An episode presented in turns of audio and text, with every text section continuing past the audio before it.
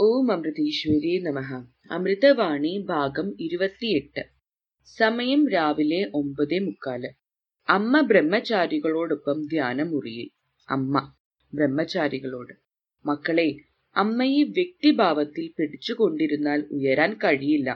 അമ്മയുടെ ഈ ശരീരത്തെയല്ല ജഗന്മാതാവിനെയാണ് സ്നേഹിക്കേണ്ടത്. തത്വം അറിഞ്ഞ് അമ്മയെ ഉള്ളിലും സർവചരാചരങ്ങളിലും കാണാൻ കഴിയണം.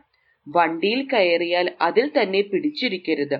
ലക്ഷ്യത്തിലെത്താൻ വണ്ടി സഹായകമാകുമെന്നു മാത്രം. ജയചന്ദ്ര ബാബു എന്ന യുവാവ് വന്ന് അമ്മയെ നമസ്കരിച്ചു. സ്വദേശം തിരുവനന്തപുരം. ആശ്രമത്തിൽ സ്ഥിരമായി താമസിക്കാനുള്ള ഉദ്ദേശത്തോടെ എത്തിയതാണ്. കഴിഞ്ഞ ദർശനത്തിനാണ് ആദ്യമായി ആശ്രമത്തിൽ വരുന്നത്. വീട്ടിൽ ഒരു കത്തെഴുതി വെച്ചിട്ട് വീണ്ടും ആശ്രമത്തിലേക്ക് പോന്നു. അമ്മ ബാബു ബാബുവിനോട് പറഞ്ഞു മോൻ ഇപ്പോൾ ഇവിടെ നിന്നാൽ വീട്ടുകാർ ബഹളമുണ്ടാക്കും. അമ്മയെ അവർ പഴിക്കും. വീട്ടുകാരുടെ സമ്മതം കൂടാതെ മോനെ ആശ്രമത്തിൽ പിടിച്ചു നിർത്തി എന്ന് പറയും. അതിനാൽ മോൻ തൽക്കാലം വീട്ടിലേക്ക് പോവുക. ബാബു ആദ്യം അനുസരിക്കാൻ കൂട്ടാക്കിയില്ല. അമ്മ നിർബന്ധിച്ചപ്പോൾ പോകാമെന്നായി. ബാബു അമ്മയെ നമസ്കരിച്ചെഴുന്നേറ്റു അമ്മ മോന്റെ കയ്യിൽ വണ്ടിക്കൂലിക്ക് പൈസയുണ്ടോ? ബാബു തികയില്ല.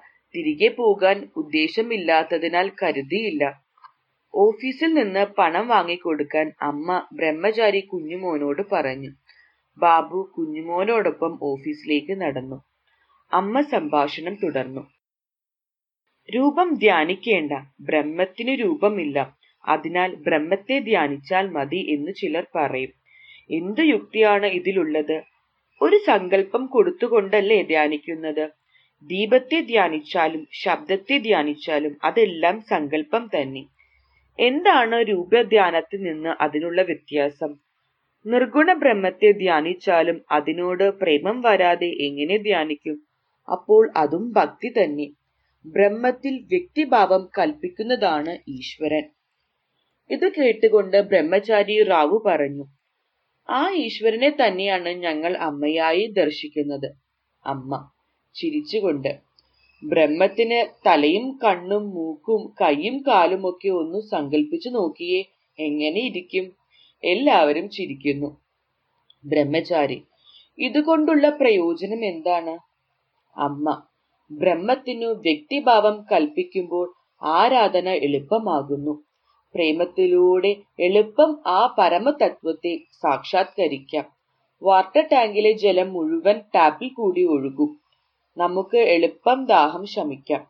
അപ്പോൾ ബ്രഹ്മചാരി വീണു ഒരു സംശയം ഉണർത്തിച്ചു. വേണു ഭഗവാനായ കൃഷ്ണനെ ജരാസന്ധൻ ഓടിച്ചതായി പറയുന്നുണ്ടല്ലോ. അമ്മ അവർ ഓടുന്നത് മറ്റുള്ളവരെ പഠിപ്പിക്കാൻ വേണ്ടിയാണ് അല്ലാതെ ആരെയും പേടിച്ചല്ല. വീണു അതിനു പുറമെ ഭഗവാന്റെ കൈയാൽ മരിക്കുവാനുള്ള ഭാഗ്യം ജരാസന്ധൻ ഇല്ലായിരുന്നു അതിനാൽ ഭഗവാൻ ഓടി അല്ലേ അമ്മേ? അമ്മ അതും ശരിയാണ്. എന്നു തന്നെയല്ല ഒരുവന്റെ അഹങ്കാരം എത്രയും പുറത്തു കൊണ്ടുവരാൻ കഴിയുമോ അത്രയും കൊണ്ടുവന്നതിന് ശേഷമേ ഉന്മൂലനം ചെയ്യൂ. കൊച്ചുകുട്ടി കോപ്രായം കാട്ടുമ്പോൾ അച്ഛനും കുട്ടിക്കൊപ്പം തുള്ളും. അത് കുട്ടിയെ പേടിച്ചിട്ടാണോ? അല്ല. മറ്റൊരു ബ്രഹ്മചാരി. ഈയിടെ ധ്യാന സമയത്ത് നല്ല ഉറക്കം വരുന്നു. അമ്മ മോൻ രാവിലെ കുറെ ഓടണം. ശരീരമനങ്ങി എന്തെങ്കിലും ജോലി ചെയ്യണം. തമസിനെ രജോഗുണം കൊണ്ട് കളയണം. യാതൊരു ജോലിയും ഇല്ലാതിരുന്നാൽ വാദവും പിത്തവും ഒക്കെ കൂടും. ധ്യാനിക്കാൻ സാധിക്കാതെ ഉറങ്ങി ഉറങ്ങിയിരിക്കും. ജോലി ഒന്നും ചെയ്യാതെ മടിച്ചിരിക്കുന്നവരെ അവസാനം ഭഗവാൻ ശരിക്കു കഷ്ടപ്പെടുത്തും. അമ്മ ചിരിക്കുന്നു. സ്നേഹമയീ ശ്രീ ഭഗവതി സ്മിതാസ്വരൂപിണി स्मरामि सततम् अमृतमयी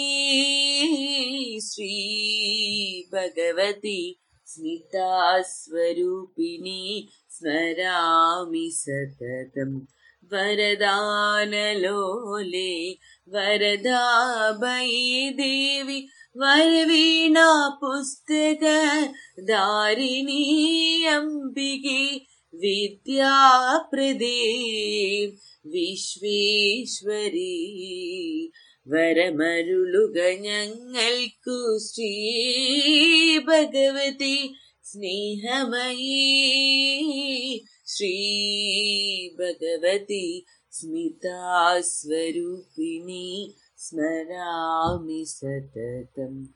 अमृतमयी श्रीभगवती स्मितास्वरूपिणी स्मरामि सततम्। ॐ अमृतेश्वरी नमः